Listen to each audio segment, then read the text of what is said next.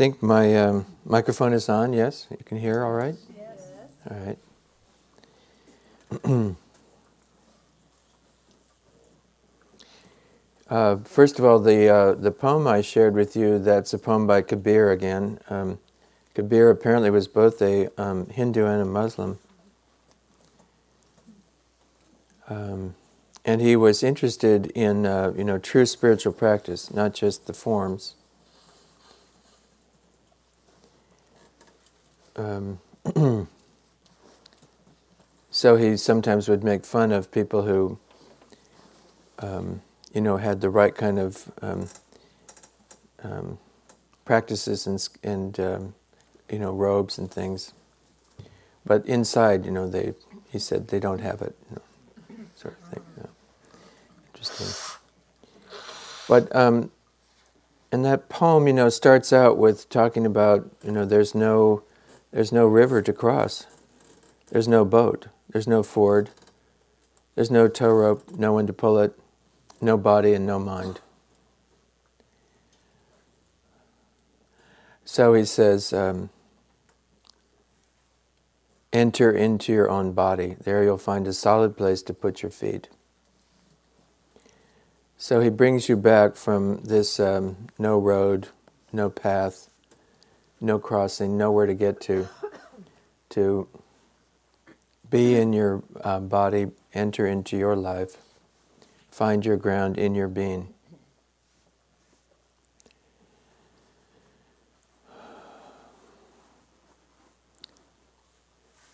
And uh, then he says, uh, throw away uh, all thoughts of imaginary things and stand firm. Be firmly yourself. Throw away all thoughts of imaginary things. And there's so many of those. I was just, um, uh, for instance, talking with a friend today. I said, I can't do that on my computer. And she said, I can't either. and she said, That's why I like you. You're another person who's not skillful and savvy. I mean, shouldn't we be, you know, have this, we have this idea I could be skillful, I could be savvy, I could be clever, I could get somewhere, I could become someone. It's all imaginary. But if you just dismiss all that that's imaginary, what do you, how do you live your life? I mean, how are you going to buy groceries? You need to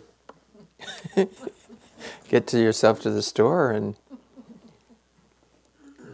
get out your money or your credit card or something, get some groceries.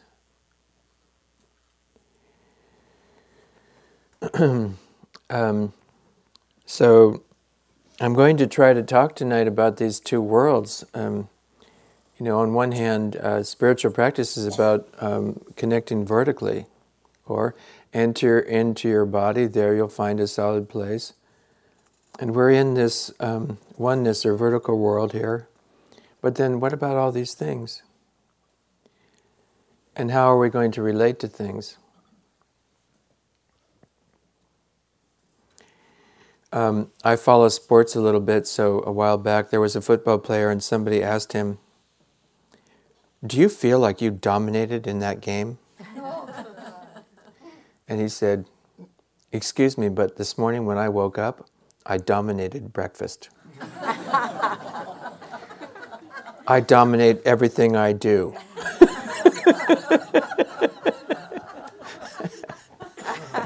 How about you? Is that your idea of how to get through life? You know? I was never, you know, big enough or strong enough or tough enough to dominate everything I do. I had to take a different strategy.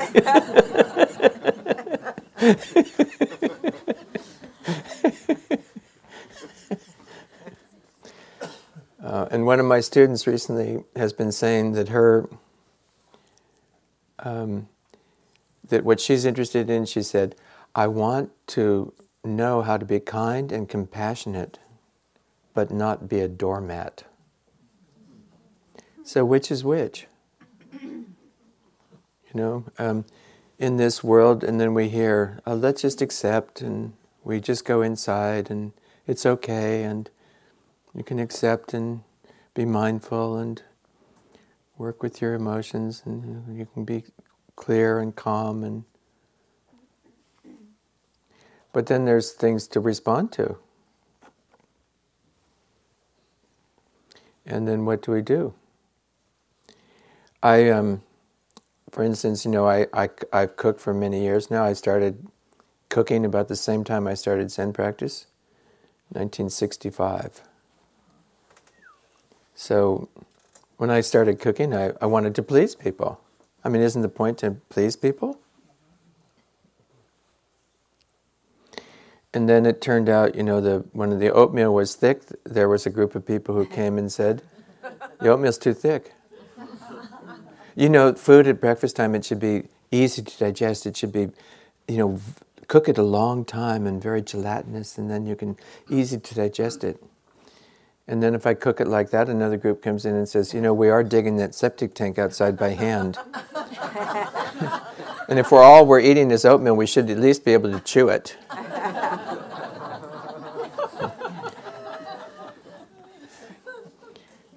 I thought, oh, maybe I'll put some raisins in. And third group of people comes in. Don't you know that sugar is poison? Why are you poisoning everybody? When I started, it was macrobiotics rather than vegan, you know, so it's a different era. Now, eat all the sugar you want, because that's vegan. Um, you know, no animals are killed in the process, so all the sugar, fat. Uh, so what what do we do? You know, so in other words, um, you know, we're seeing if we can settle into our own body, into our own being, connecting to source and connecting to ground. Uh, Zen Master Dogen said, when you when you practice uh, and you sit in this way in your connection, in connection, up and down, uh, guides and benefactors will uh, descend from the heavens and emerge from the earth. Because otherwise, you're going to be busy trying to please the people who want the dry cereal that you can chew and please the how do you do it how are you going to live your life so that nobody has any problem with the way you do it? I tried. And when I tried to do that kind of life, I'm very unhappy because all the time people have complaints. You're not doing what I want. You're not doing what would make me happy. What's wrong with you? I thought you were a Buddhist teacher. I thought you were a meditator. Can't you make me happy too? Can't you do what I want you to? What's your problem? so this is a, a curious phenomena that um, connecting horizontally, you know, with people and things and how to do things. Uh, there's no simple way to do it. Uh, and you know, a simple, clear way to do it and get it right. So if you're aiming to live a life that's right, you're, you know, you're going to have a problem. So I wanted to, I wanted to live a life that's right. and then you might also want to, you know, meditate the right way. and then you will, in order to know if you're meditating the right way, you'll have to have some standards, In some way to assess yourself. And if any of you have tried this, you know. if you're busy assessing yourself or measuring how well you're meditating, you're never going to be good enough.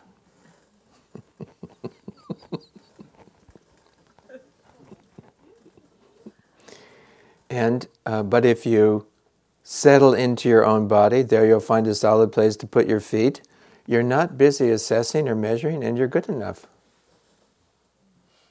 Then, when you go back and start assessing, you'll find you're not good enough. Throw away all thoughts of imaginary things It's imaginary whether or not you're meditating well or poorly. It's just what you think, it's just some assessment you're making. Or what kind of person you are. You just make it up.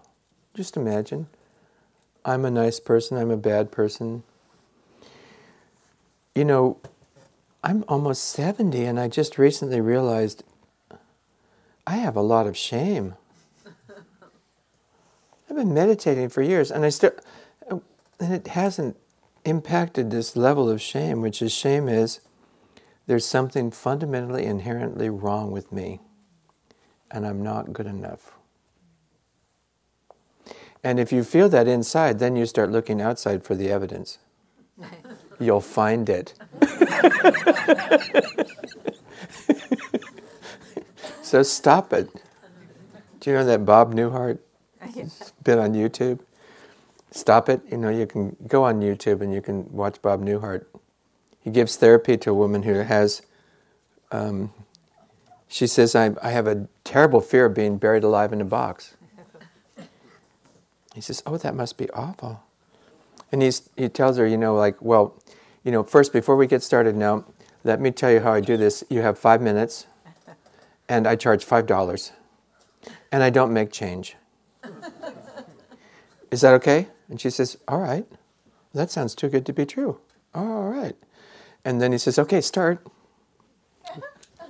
And she says, Well, I have a deadly fear of being buried alive in a box. And um, she says, Really? And how, what? And she says, Yeah, I, I don't like being in elevators or in cars or in tunnels. And, and he says, Well, that must be terrible for you. She says, Well, yeah, it is terrible. And he says, so finally says, and so very quickly he says, You know, I have two words for you. Um, and she says, Should I write them down? he says, Most people can get these two words. Are you ready? And he says, Stop it.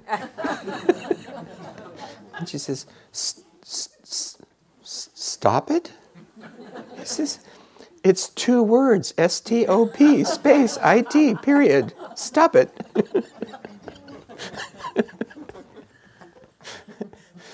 Go inside, you know, throw away these imaginary things. Just stop, stop assessing, you know, measuring. Uh, easier said than done, obviously, you know. But I realized I had all this shame, and then, and then I, what do you do? And then, how come my practice doesn't help me? Because, because if you, when you, when you feel shame, you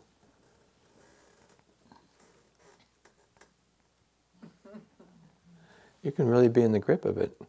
So you need to do something to uh, walk or qigong or sit to enter into your own body. Find a solid place to put your feet.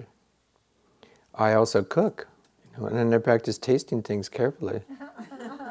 so you find something to do.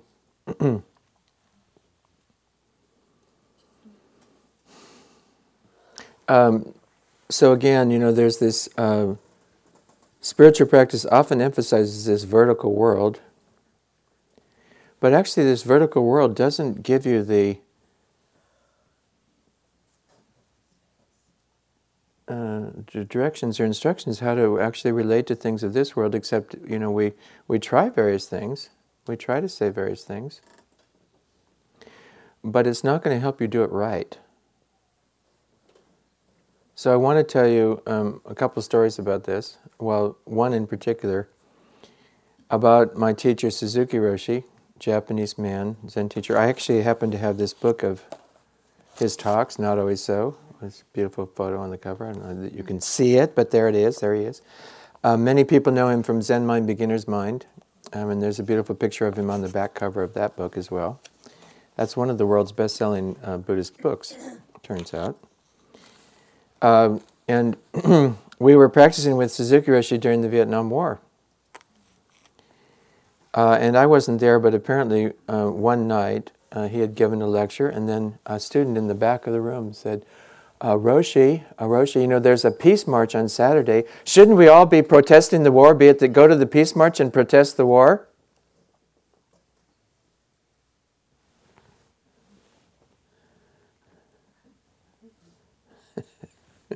Which world are we in? And uh, Roshi either uh, was selectively deaf or didn't was trying to figure out what to say, wasn't saying anything, and uh, someone right in the front row said, "Roshi, he's he's saying, you know." Um, that there's a peace march on Saturday, and he thinks that we should all be at the peace march and protest the war. Uh, don't you think so? And apparently Roshi leapt to his feet and he had, you know, a little stick. And he jumped up and to this person in the first row and started hitting him. and of course, if he was going to hit you like that, you would like, you get your head out of the way, you know, so you can hit your shoulder or your back. And, um, and of course, that was not the person who asked the question originally. He was just the person who passed the question on. And he started hitting and he was saying, Where do you think the war is? Bam, bam, bam. It's right here. It's right here. It's not anywhere else. Bam, bam. And um, then he sat down, and apparently he was quite white and pale looking, and he said, I'm not angry.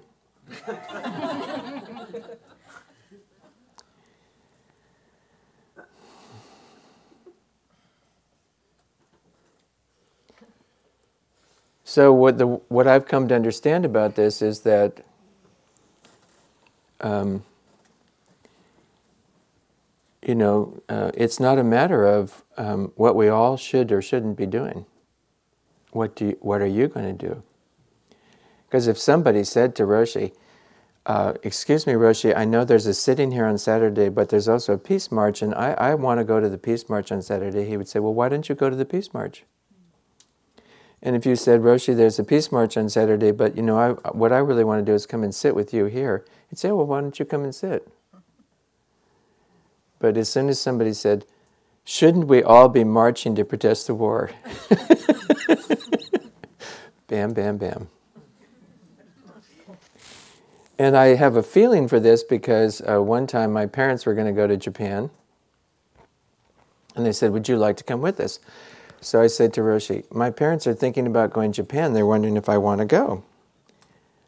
Uh, and he said, Well, why don't you go? Uh, oh, yeah, why don't I go? And a week went by, and a couple of weeks went by, and I went to Roshi and I said, You know, Roshi, I don't want to go to Japan. I'd like to just stay here and practice with you. He said, Well, why don't you stay here then?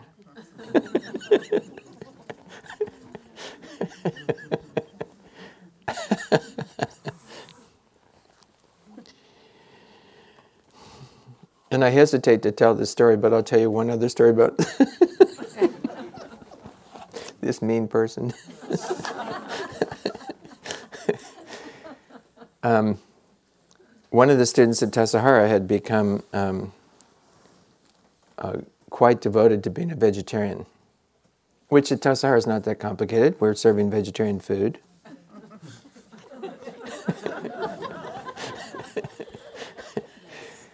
And uh, one day he was on a town trip uh, from Tassajara. It's about two hour drive uh, into Carmel. So they were, uh, and he, Suzuki Roshi and this student went into a town, and they were getting on errands and getting different things. And at some point, Roshi said, um, "Let's get some lunch." And the student was very concerned. Um, where were they going to eat? Because this is the '60s now. Uh, and Roshi said, "Let's eat over there." It was a diner. And the student got kind of mortified and worried. What am I going to eat at this diner? And he finally was like, oh, there's a grilled cheese sandwich. I can order that. So he ordered a grilled cheese sandwich. And Suzuki Roshi ordered a hamburger double meat. so then they were sitting in a booth and they each got their food. And um, they each had a bite of their food. And Roshi said to the student, Oh, how's your sandwich? And the student said, Oh, it, it, it's good, it's good. And Roshi said, I don't like mine, let's switch.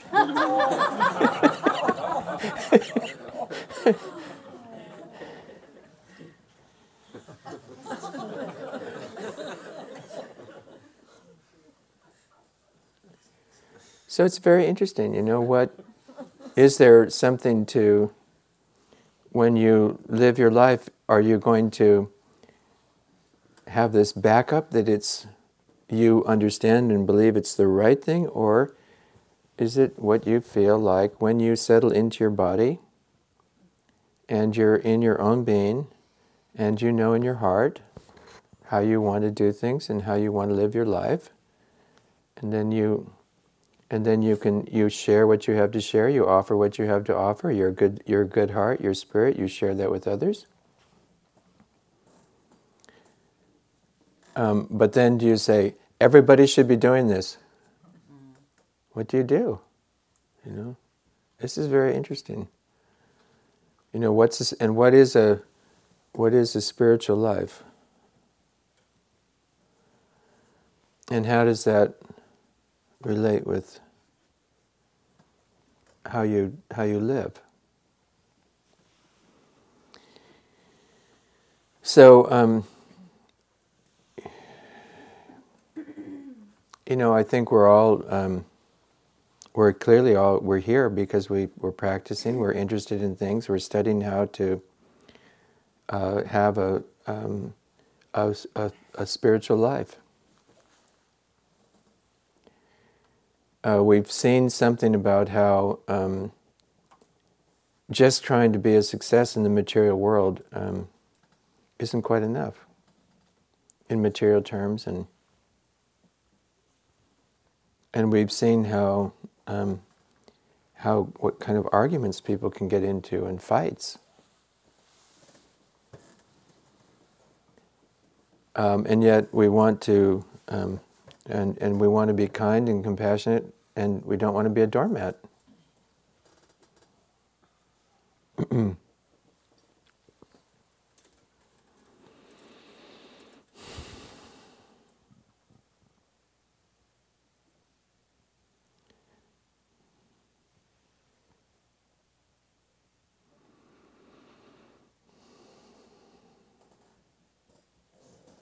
So I'd like to shift now um, to the um, and talk about this in a little different way in the world of cooking. Uh, somehow, when I thought about coming here tonight, I, I, was remembering an article I wrote for Shambhala Sun. It turns out it was in 2010. And Shambhala Sun finally called it uh, Letting Your Passion Cook. Letting Your Passion Cook. Uh, and um, sometimes passion gets a bad name. You know, like, oh, we're Buddhists, so you need to, you practice dispassion, you know, or compassion, but not passion, passion. but um, uh, passion is also, um, you know, heart. It's your life force. It's your goodness. And deep, deep, you know, deep feeling coming from you know way down from from the earth passion you know resources from below and your connection up and you have some passion in your life and you want to uh, find a way to use that passion. Because if you don't what happens? You know you you you'll make yourself small and you'll try to do everything right and pretty soon you don't feel alive inside and passion is gone.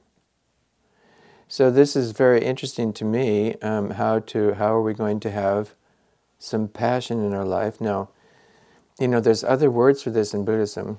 Coincidentally, before I had dinner uh, with one of the people I had dinner with tonight was James Baraz. So, yeah, you know, so you can call it joy, you can call it ease. Um, you know, it's uh, it's it's your it's and it's also energy energy. So, how are you going to uh, manifest your energy in your life? Uh, and again, if you just, and I'm saying this in different ways, but if when we just uh, trying to do what we're supposed to do, and what's the right thing to do, shouldn't we be going to the peace march? You know, shouldn't we be this? Shouldn't we be that? And then if you're when you're doing that, it's hard to be passionate unless you're passionate is being telling everybody else that they should be doing it too. and then um, you'll find you don't have very good connection with them. uh, either they uh, want you to you know, relax, or they um, will fight back. No, you're wrong. so this is so. Um, uh, it's possible though to have some passion and energy, or so this is also you know our creativity. And interestingly enough, while we're trying to find out how to live in the world and how to connect with things and how to cook or drive or relate to people or communicate and it just you know meditation meditation might help you settle into yourself into your body into your put your feet you know settle um, settle into your body find a solid place to put your feet. But when it comes to communication skills you, you don't just communicate better because you know how to have your awareness in your feet. You don't just cook better because you have your awareness in your feet. Because you have some clarity about your being, some sense of your own presence. So, um, actually, relating with the world, there's a lot of skills to learn. Uh, the famous example, you know, is Jack's Jack's book on, you know, after the ecstasy, the laundry. And there's still there's actually these things to do. You may have enlightenment, but now there's laundry to do. What, what, what's with that? What's with that? And and classically, all these the, the, the monks who people who became monks at 18 and stopped at 38, and now in relationship to women, they're 17 again, because they didn't go. Th- they didn't. They didn't have that experience. You only learn how to relate with the opposite sex by relating with the opposite sex. You don't learn about that by sitting and facing, you know, and you know, going inside, and you don't, you don't, you don't, you know, you don't work that out and how to handle money, you know, and how to make good choices in your every in this everyday world. You can get very good at meditating and then but in the everyday world, you don't know what to do. How do you do this? So it's funny, but it's kind of two different things. And I don't know that we always appreciate this. Like why isn't my if my if I was any good at meditation, everything would just work better. without my actually having to study how to make it work better. The dishes, the food would just come together. I thought after 20 years at Zen Center, when I drove down the freeway, the cars would get out of my way.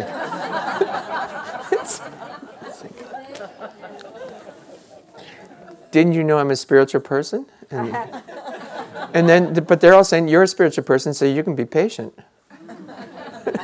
You're good at being patient and just sitting. Deal with it. so interesting. so, um, uh, one of the simple stories about this is um, my friend Gil Fronsdal. Some of you may know Gil Fronsdal because he's the teacher at the um, Insight Meditation Center the, down on the peninsula Palo Alto or Menlo Park, and now they have a retreat center towards Santa Cruz in the mountains. And everything is uh, on a donation. Everything is uh, there's no paid people. Um, my ex-wife, coincidentally, is now studying with Gil. and she mostly lives in Switzerland and France. And she says, and I just and I can have the teaching just streaming online, and I have interviews on Skype, and you know, and and then occasionally come to California. And she says, and their business model, it's just spectacular. I really love their business model. Um, I go to the, you know, you send them a check ahead of time for $200, $250. When you get there, they give it back to you. That's just to hold your spot. And then at the end of the, towards the end of the retreat, they say, you know, the retreat's free and we'd like you to make a donation so that it can be free for the next group of people. And they keep collecting money so it's free for the next group of people. She says, That's great. So, isn't that interesting? So, there's another way to do things. Interesting, huh? Rather than charging. Coincidentally, I have a friend on the East Coast who listened to my Dharma talks online, and then um, uh, we we got together. She was sending me donations. I thought, wow, this is somebody I don't know, and but she loved my talks. And it turns out that she started a course to teach people how to work with money because she'd been through too many bankruptcies herself. and then she was learning about how to handle money, so she started doing courses. And uh, there was one course she was going to do, and nobody had signed up. So she thought, uh, she changed her signs like two or three days before the course was supposed to start. Free course on hand, how to handle money. And she got all these people to sign up. And then about the fourth or fifth week, she said, This course is free. Now I want you to think about paying something so the next group of people can be free. This is the same idea. Yeah. It's pretty interesting.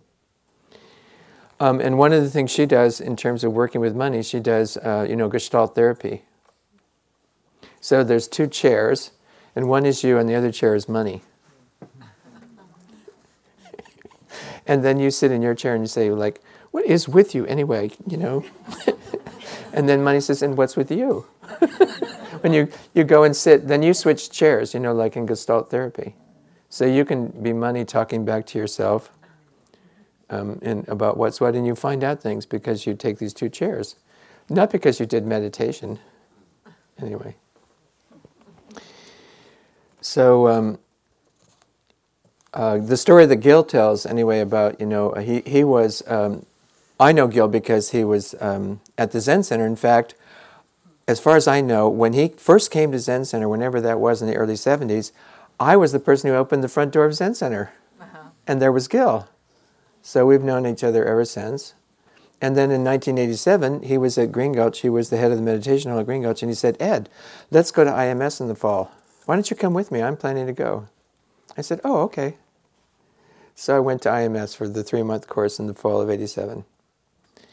Um, thanks to Gil. Anyway, Gil says, uh, since he's done both Vipassana and Zen, you know, he says, in Japan, everybody likes raking. And in Japan, they say, when you rake, just rake. Got it? And he says in Southeast Asia, they say, when you rake, watch your mind. so in Japan, when the group of monks are out raking, when you rake, just rake, rake, rake. And um, then there's dust in the air and they're out there working. In, in the Southeast Asia, he says they just stand there.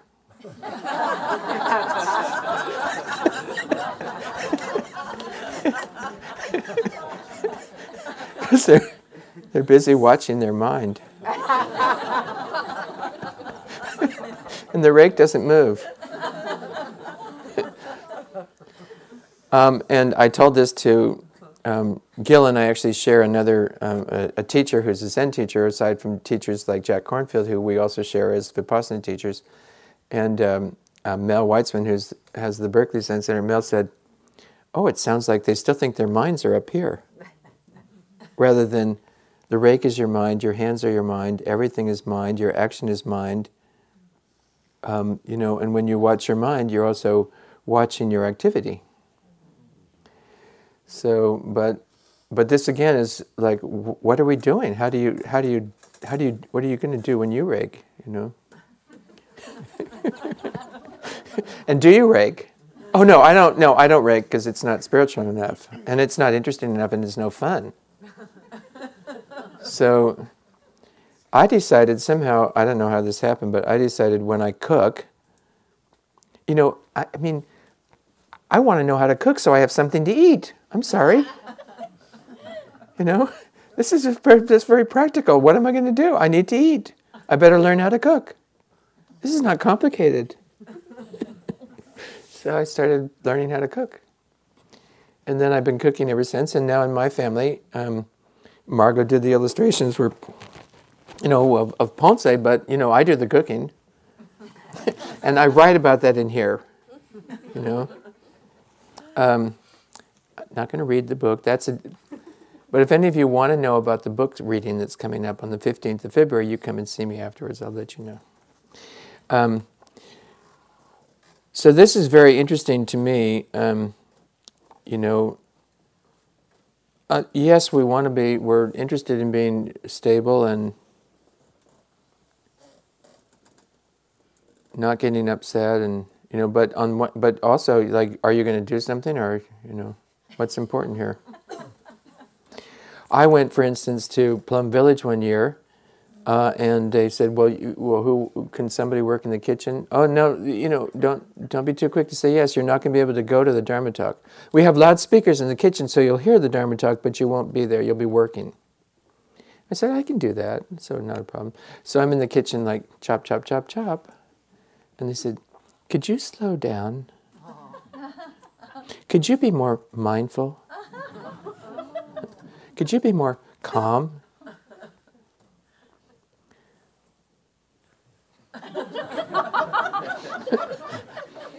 oh, I'm sorry. I thought I'd get some work done.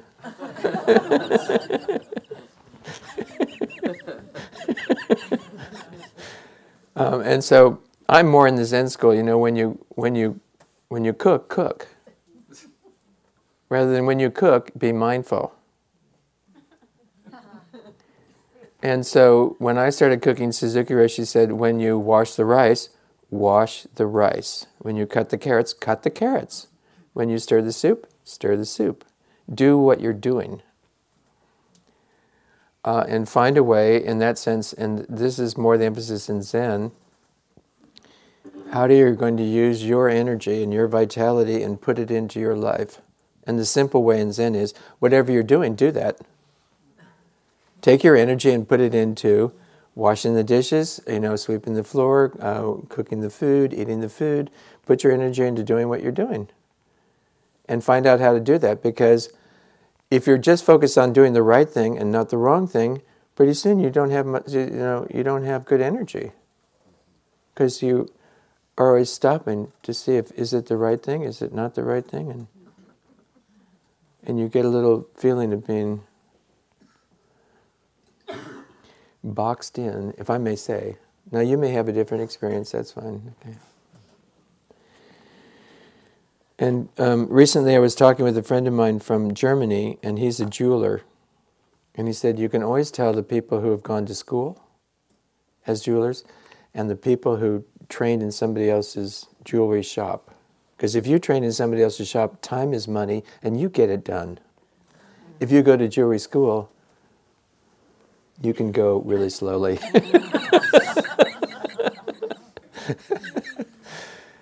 uh, so this is very interesting, but it's a little bit the difference between um, the feeling in Vipassana and feeling in Zen.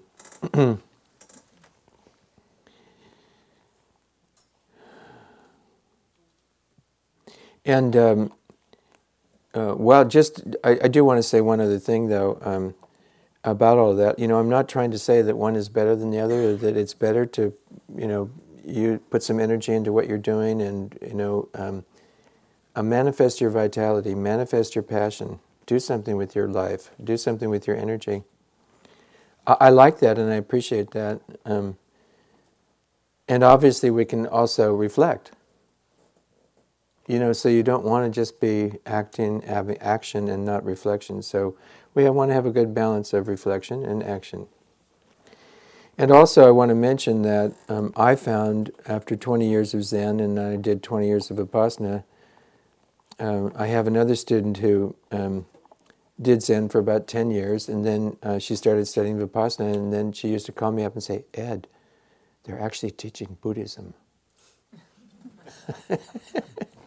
it's after you've been doing Zen and you come to Vipassana center and you listen to Vipassana teachers, and it's like, oh my goodness, there actually is a Buddhism. It's not just throw yourself into the activity. you can you can practice joy, you can practice ease, you can practice mindfulness, and, and Vipassana teachers can give you the most exquisite, excellent instruction, which I have um, you know, spent my time with for 20 years. So I don't want to be dismissive of either tradition in that sense.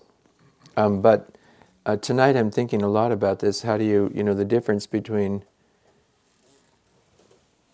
being absorbed in the inner world and how do you connect into your life? And it's very curious because um, if you're going to actually do something that is you. You know, in a way, if you, uh, in, uh, well, let me finish that sentence. Uh, if you're going to do something that is you, uh, you know, you have to, it's going to be creative and nobody will have done it before. And the more you spend your time, is it the right thing to do? Is it the wrong thing to do? Am I doing well? Am I doing poorly? When you're spending your mental focus on how well or poorly you're doing and assessing yourself, you won't know actually what's going on inside because you're busy assessing. So nobody's home inside. So this is the imaginary things, is these thoughts of imaginary things is all of these assessments, Kabir says, put them, let go of all thoughts of all imaginary things, enter into your body, find a solid place to put your feet.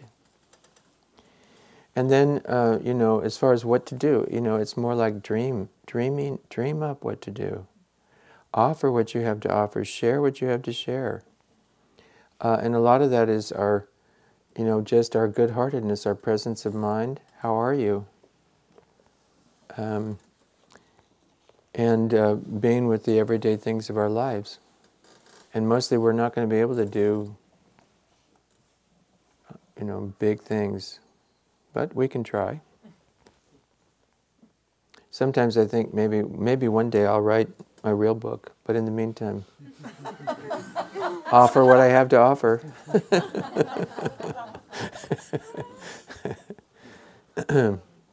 So interesting.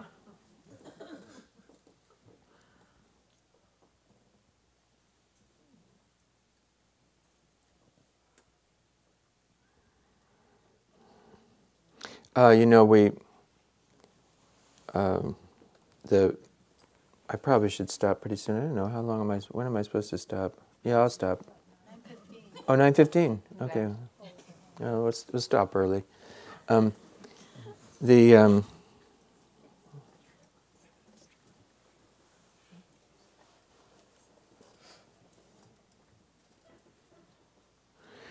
Excuse me, I lost track there because I started thinking about the time.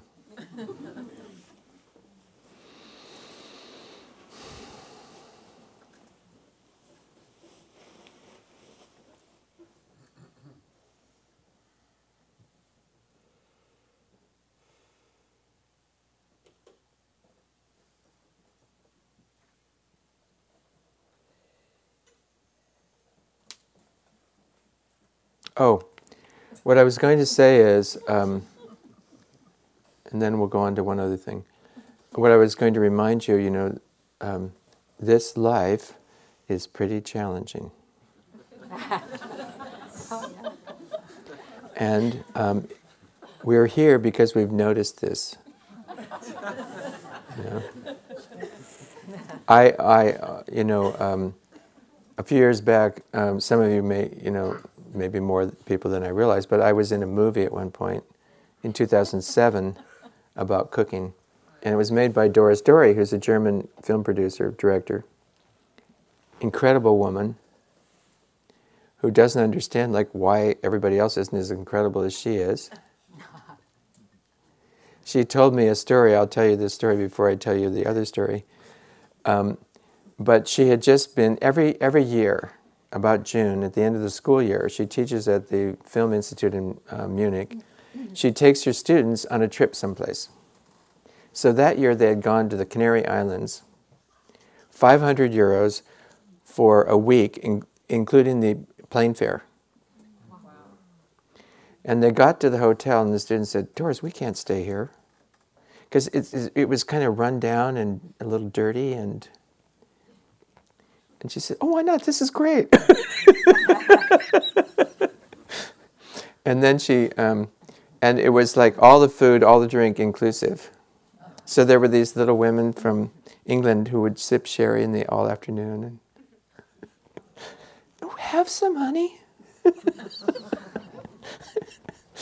and uh, Doris said to her students, I want you to go out and meet refugees from Africa and find out their story. And they said, Doris, we can't do that. We, we can't just talk to people that we don't know and ask them what they're doing here. We can't do that. So finally, um, after three or four days, uh, Doris had met somebody and she talked to him and she said, Listen, I'm a film director um, and uh, I want you to come and you do my class this afternoon. I'll give you my salary for the afternoon, 100 euros. And I want you to tell my students uh, your story that you've told me and share that with them. So he came and I said, Doris, what language were you talking? And he, he said, well, he knew French, and most of my students know enough French to listen to the French. And, okay. Um, and he told them in exquisite detail how he'd um, uh, gotten to the Canary Islands, and you know he'd been on some little boat, and you know just horrible, horrible circumstances, and almost dying any number of times, and finally got to the Canary Islands, and then, and at some point after about forty-five minutes, he said, "And you." You are the first people who have had the slightest interest in my story. And everybody in the room started crying. He started crying, and everybody started crying. And here's all the students who hadn't wanted to ask anybody about their story. And Doris asked everybody about their story. What's your story? Uh, so we were at a um, uh, publicity and an interview, and I said, um, and the and the woman was interviewing us. She was talking to Doris. Uh, well, she was talking to both of us in English. And she said, "So Doris, how long have you been practicing meditation?" And Doris said, "Oh, 15, 16 years." And the interviewer was about to go on. I said, and I was sitting there and go like, uh, "Doris, excuse me, but nobody just starts. What happened? That you started meditating?" the interviewer hadn't asked that. The interviewer was going to go on to something else. I said, Doris, what went wrong? Because if everything's going well, you don't go to meditation. if you have enough savvy in this horizontal world that you know you got it together and you're cooking and you know you don't meditate, I mean, come on. Because you're savvy and you're somebody and you know um, and Doris said, My husband was diagnosed with terminal uh, colon cancer and given three months to live. And I didn't know what to do. And we had a two year old baby.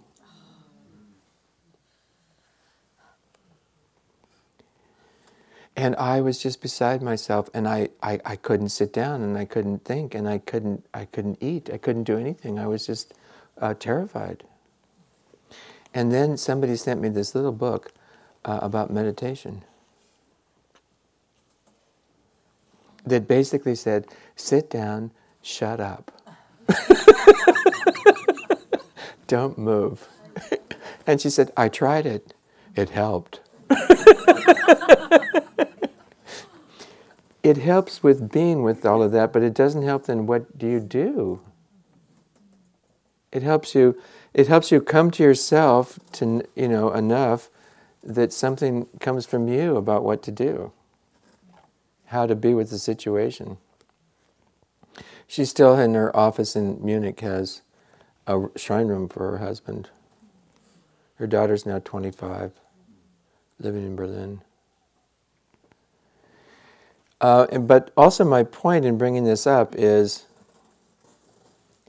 you know, because things are so difficult, things are so challenging uh, in our lives, whether it's, um, you know, being sick. I also, uh, you know, on the 2nd of January, our, um, it's not even my cat, but it's the neighbor's cat, but it had become our cat too. And it was over at our house all the time. And then the neighbor said, No, it was at our house all the time. No, it was at our. And so everybody seemed to think this cat was at their house all the time. It was an amazing cat. And we've one of the, my partner Margot first met this cat was chasing a stag down the street. The stag didn't have any idea it was being chased by a cat, but the cat was. And the other remarkable story about this cat is one day she's Margot, my partner's driving down the street, and then somebody starts waving, waving, stop, stop. She stops and she says, and the person says, "Did you know you have a cat riding on the roof of your car?" And that was the second time this cat had been riding on the roof of the car because then the, the owner told us, we told the owners, and they said, oh, well, the cat was, I, I was driving by the Fairfax hardware store, and then I happened to glance in the window of the hardware store, and there was the cat on the roof of my car, of my truck. I had to drive him back home again. so this was just an awesome, awesome cat. And then the husband of the family, whose, whose cat it was, used to tell his wife, you don't understand how awesome this cat is because I grew up with cats and this is your first cat, but this is an awesome cat. We all agreed that this is an awesome cat. And the 2nd of January, the, I looked at the window, I thought it was a piece of trash. A white plastic bag, and it turned out it was the cat. We were just so devastated. So, whether it's you know your your health, your happiness, you know your work, your relationships, there's all these things that don't seem to work anywhere near as well as we'd like them to. And the big question is: Is that because something is wrong with you? You know, is that does that come back to shame? If I was just a better person, these things wouldn't be happening. I thought that about the war in Iraq. I'd been, the war in Iraq, I mean, not the war in Iraq, but you know, the 9 11 happened on the 30th anniversary of my ordination as a Zen priest. September the 11th. Now we're always together. And then the war in Iraq came, and I thought, I guess my, my practice is not good for much, is it? They're still having wars. I thought, you know, if after practicing for 35, 30, 35 years and more, and sitting and meditating, and I thought the world would be a better place. Maybe it is, but you, you know, it, you can't assess it. You can't measure. So if any of if we look at any you know the things going on in our life and in the world, and we like, what does that mean about me? And if I was a better person, these things wouldn't be happening. It's not quite right, is it? So we're all incredible spiritual beings if when we settle inside, connect up and down. And we're precious, we're each of us precious. And in this world, things don't work. and it's not, it's not, you know, and we can learn to do things better, but, and, you know, we can study, uh, you know, relationship skills and communication skills and cooking and uh, all kinds of things. Um, but we're still living in this horizontal world where things don't work as well as we'd like them to, even though we're a precious person.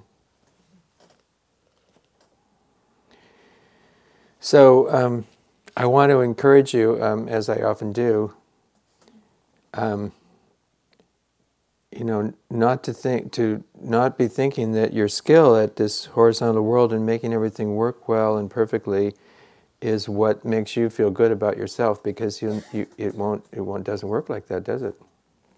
You'll have to feel good about yourself because you're you're a precious person inside. When you go inside and you sit inside, you realize you're a precious person and you're doing the best you can to handle all of this.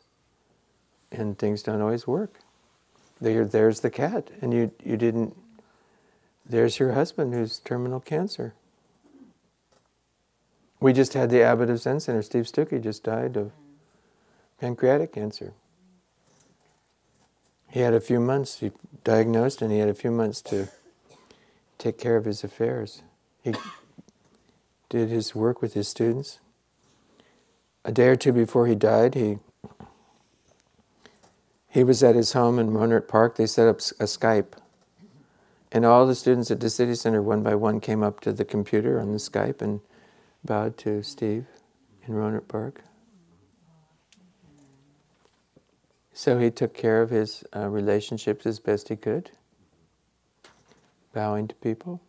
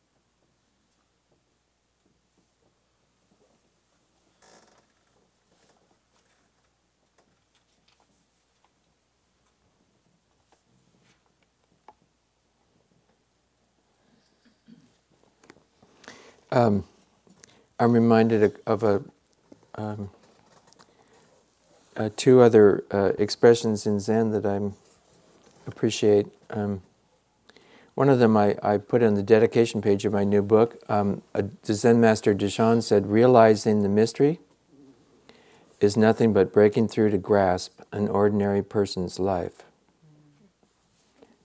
Each of us is an ordinary person. Uh, and, you know, ordinary, we have ordinary issues and problems and difficulties and challenges because that's the nature of this world. Uh, and there's something very challenging about being an ordinary person.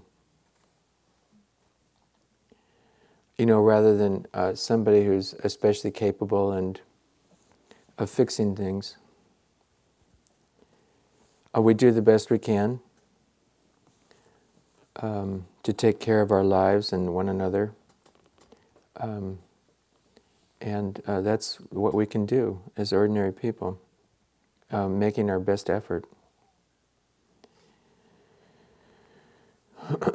and uh, that doesn't guarantee, um, you know, any particular results. And still, we make our best effort. We give our heart to things, uh, and do the best we can. So I appreciate um, your uh, presence here tonight. You're um, making your best effort. You're giving your heart to things, and studying how to do that. It's a lifetime's work to shift from your head, doing what's right, doing what you're supposed to do, to dreaming up what to do from your heart, from your felt sense, the second chakra. What is your felt sense? What is in your heart? Suzuki Roshi said, settle the self on the self. You know, where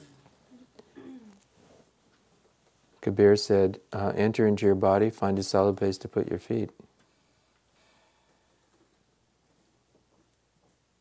Um, so thank you for making your best effort. I wish you many blessings and having a good evening. Thank you.